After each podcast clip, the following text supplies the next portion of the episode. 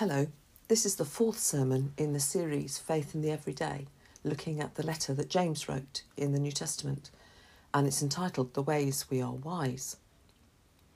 So, how wise are you on a score of 1 being very wise to 10 being, well,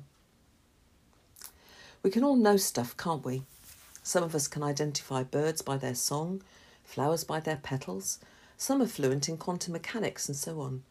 This is knowledge. We've learnt something and retained it. But is this the same as being wise? I'm not sure it is. We have a common tendency to equate wisdom with cleverness, but is it really the same?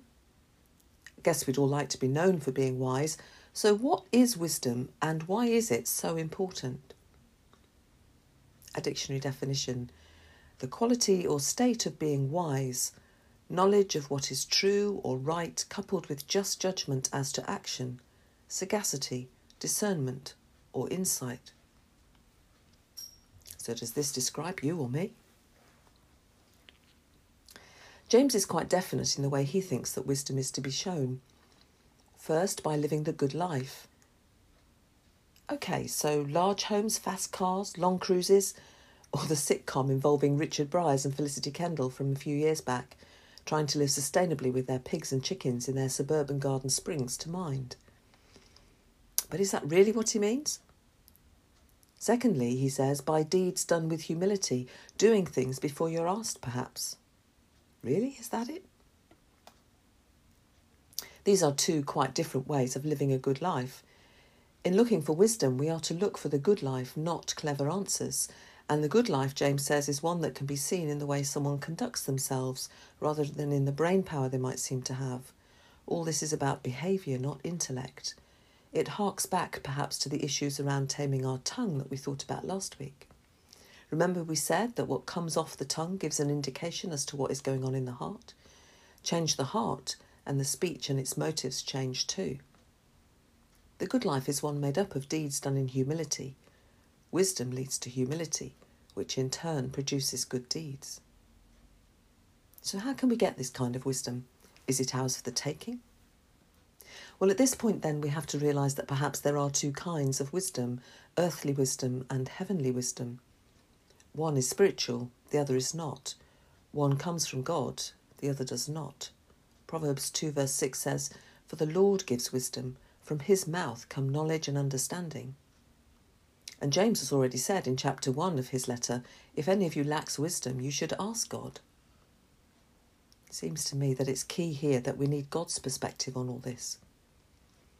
But note that both types of wisdom are not primarily concerned with how we think, but how we behave. And James elaborates on these contrasting lifestyles based on the wisdom we choose to use. At the root of one is bitter envy and selfish ambition, the drive to have more than the next person, to be seen as better than another at whatever cost, to want our own way at all the time.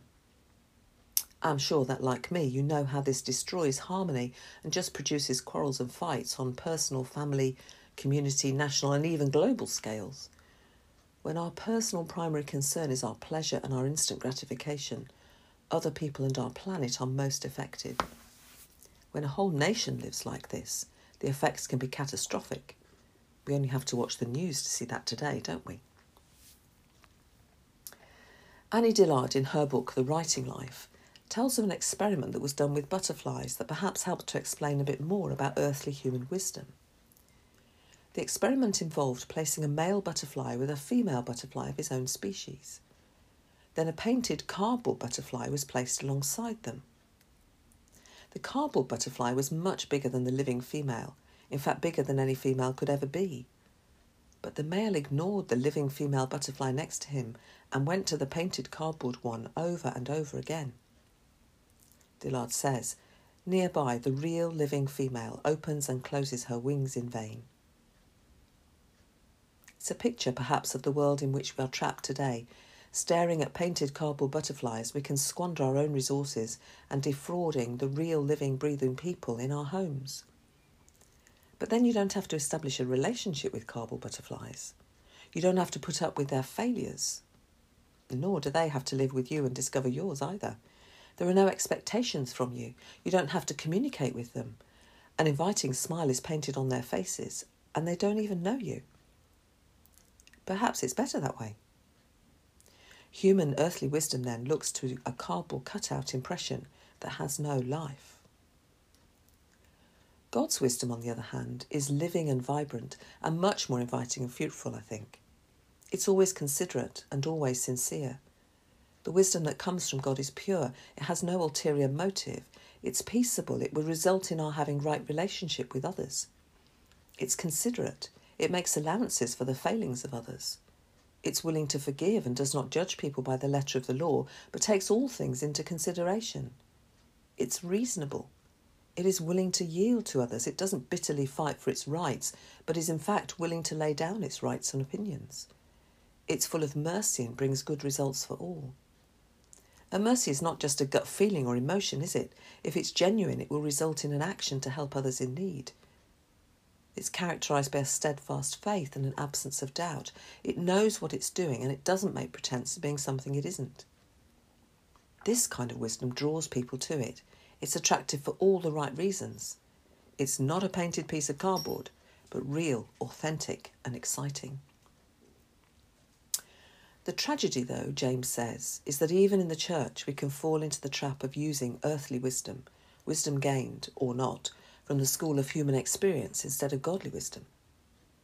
How come, asks James then, that there are quarrels and fights, literally brawls, among God's own people? What has caused this to happen?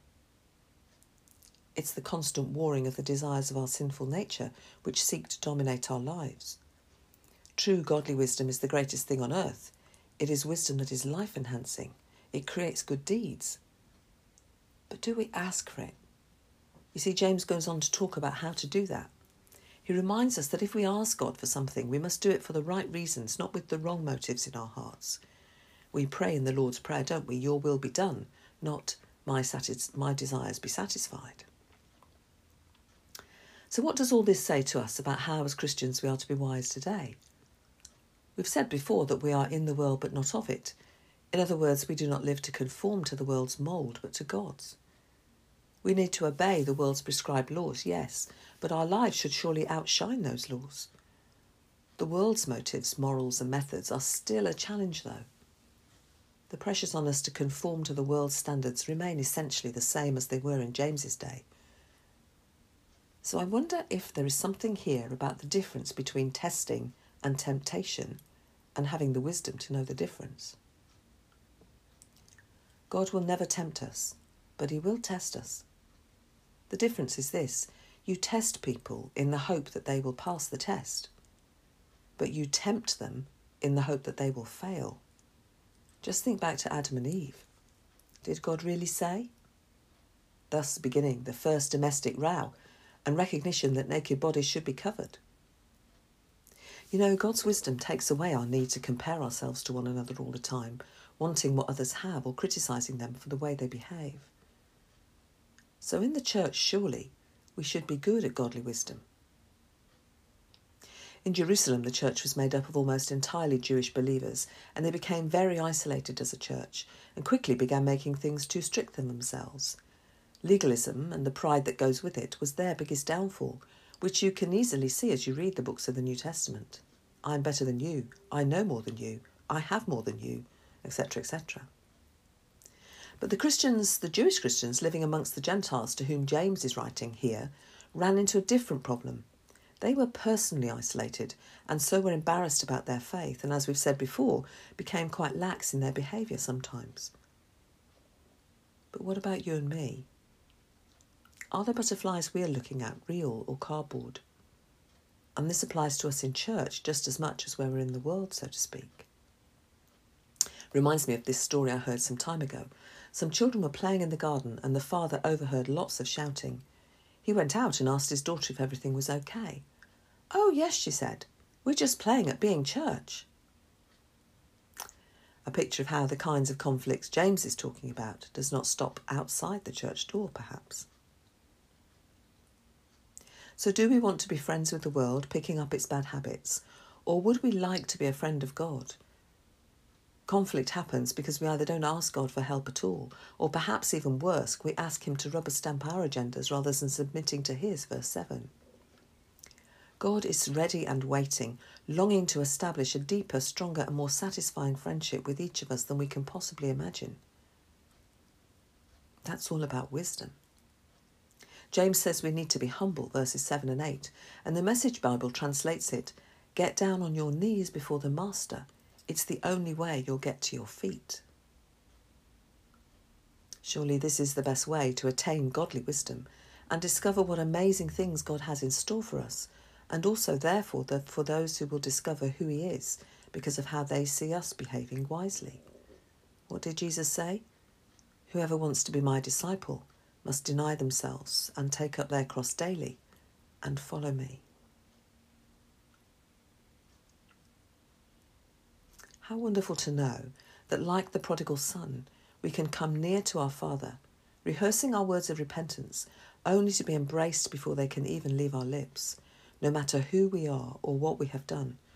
Because when we truly come near to God, we find our relationship restored. Ultimate wisdom. Let's pray. Heavenly Father, thank you for this passage from James today that reminds us that we need to hear your word to us, come near to you, and ask for your wisdom. Help us to do this, we pray. In Jesus' name. Amen.